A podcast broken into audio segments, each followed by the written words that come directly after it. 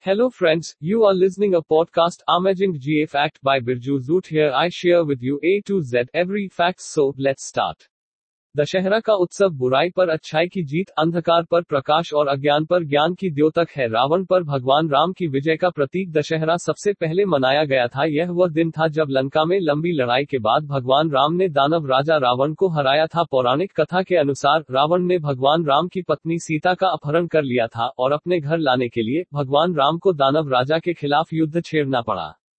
Fact one Dussehra Sanskrit के शब्द दशहारा से आता है, जिसका अंग्रेज़ी में अनुवाद सूर्य की हार है। हिंदू शास्त्रों के अनुसार, यदि भगवान राम ने रावण को नहीं हराया होता तो सूर्य फिर कभी नहीं उगता। फैक्ट टू, हिंदू कैलेंडर के दसवें महीने अश्विन में दशहरा मनाया जाता है, यह अक्टूबर या नवंबर के आसपास है। फैक्ट थ्री हिंदू धर्म की कुछ उप संस्कृतियों में दशहरा को विजय दशमी भी कहा जाता है, जिसका अर्थ है दसवें दिन जीत इसे दानव राजा महिषासुर पर देवी दुर्गा की जीत के रूप में विजय दशमी के रूप में मनाया जाता है। फैक्ट फोर, महिषासुर राक्षसों या असुरों का राजा था और बहुत शक्तिशाली था, वह निर्दोष लोगों पर अत्याचार करता उस समय ब्रह्मा, विष्णु और महेश की सामूहिक शक्तियों द्वारा शक्ति को महिषासुर के बुरे कार्यों को समाप्त करने के लिए बनाया गया था। फैक्ट फाइव मैसौर में देवी चामुंडेश्वरी पूजा की जाती है दशहरा के दिन।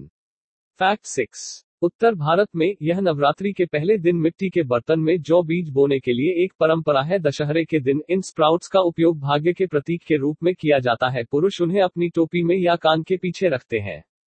फैक्ट सेवन माना जाता है कि दशहरा का पहला भव्य आयोजन सत्रहवीं शताब्दी में तत्कालीन राजा वोडेयार के आदेश पर माइसौर पैलेस में हुआ था। तब से पूरे देश में दशहरा धूमधाम से मनाया जाता रहा है।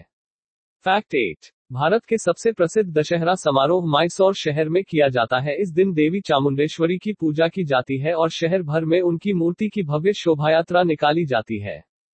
फैक्ट नाइन भारत के अन्य प्रसिद्ध दशहरा समारोहों में हिमाचल प्रदेश का कुल्लू शामिल है। इस मेगा फेस्टिवल में भाग लेने के लिए देश भर से लोग कुल्लू, जिसे देवताओं की घाटी भी कहा जाता है। यह नवरात्रि के दसवें दिन दशहरा से शुरू होता है और उसके बाद एक सप्ताह तक जारी रहता है।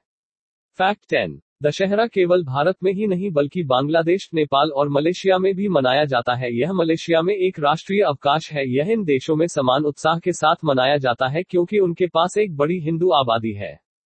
फैक्ट इलेवन दशहरा खरीफ फ़सलों की कटाई और रबी फ़सलों की बुवाई का प्रतीक है। फैक्ट ट्वेल्व दशहरा भी मौसम के अंत का प्रतीक है। फैक्ट थर्टीन दशहरा भगवान राम और देवी दुर्गा दोनों की शक्ति को प्रकट करने का प्रतीक है। देवी दुर्गा ने भगवान राम को राक्षस राजा रावण को मारने का रहस्य उजागर किया था। फैक्ट फोर्टीन दशहरे के अंतिम दिन भगवान राम द्वारा रावण को पराजित करने का दृश्य होता है। रामलीला के अंत को चिन्हित करने के लिए रावण का एक पुतला जलाया जाता है। फैक्ट 15 भव्य रामलीला दिल्ली के रामलीला मैदान में आयोजित किया जाता है। फैक्ट 16 जल पुतले आत्मा की सभी बुराइयों, जो रावण के दस सिर का प्रतिनिधित्व कर रहे की हत्या को दर्शाते हैं। उसका प्रत्येक सिर बुराई के लिए खड़ा है। कामदेव वासना क्रोध, मोह, लालच, स्वार्थ, ईर्ष्या, अहंकार, मानवता की कमी और अन्याय के लिए।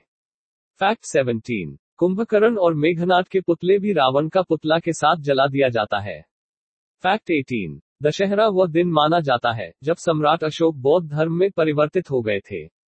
फैक्ट 19 दशहरे के दिन डॉक्टर बी आर अंबेडकर बौद्ध धर्म में परिवर्तित हुए। फैक्ट 20 भगवान शिव की भक्ति के लिए भारत में छह स्थानों पर रावण की पूजा की जाती है। इन जगहों में मंदसौर, मध्य प्रदेश, बिसरख, उत्तर प्रदेश, गढ़चिरौली, महाराष्ट्र, कांगड़ा, हिमाचल प्रदेश, मंडिया और कोलार, कर्नाटक और जोधपुर, राजस्थान शामिल है। फैक्ट 21 रावण एक सुपर कुशल सेनानी था और वेदों और ज्योतिष का बेहद जानकार था। फैक्ट 22 रावण आधा दानव और आधा ब्राह्मण था, उनके पिता ईश्वश्रेवा थे, जो पुलस्त्य वंश से संबंधित थे, उनकी माता कैक्सी एक दानव थी। फैक्ट 23 रावण एक महान राजा था और एक राज्य चलाने के बारे में जानता था। जब भगवान राम ने रावण को मार दिया तो उसने अपने भाई लक्ष्मण को मरते हुए राजा से एक राज्य और कूटनीति चलाने की कला सीखने का निर्देश दिया। फैक्ट 24 हज़ारों वर्षों तक ध्यान करने के बाद रावण को भगवान ब्रह्मा से अमरता का वरदान प्राप्त हुआ, लेकिन बाद में यह उनकी नाभि पर मंडराती हुई उनकी ज़िंदगी के लिए कम हो गया। रावण के भाई विभीषण ने भगवान राम को यह जानकारी दी, जिससे रावण की मृत्यु हो गई। फैक्ट 25 भगवान राम और भगवान दुर्गा की मुलाकात भगवान राम द्वारा रावण को हराने से पहले हुई थी। कहा जाता है कि भगवान राम ने देवी दुर्गा से आशीर्वाद लेने के लिए चंडी होमा यज्ञ किया था। फैक्ट 26 भगवान राम को भगवान विष्णु के सातवें अवतार के रूप में माना जाता है। फैक्ट 27 दशहरा तेरह साल के वनवास से पांडवों की घर वापसी का भी प्रतीक है। हैप्पी धाश्र। धन्यवाद।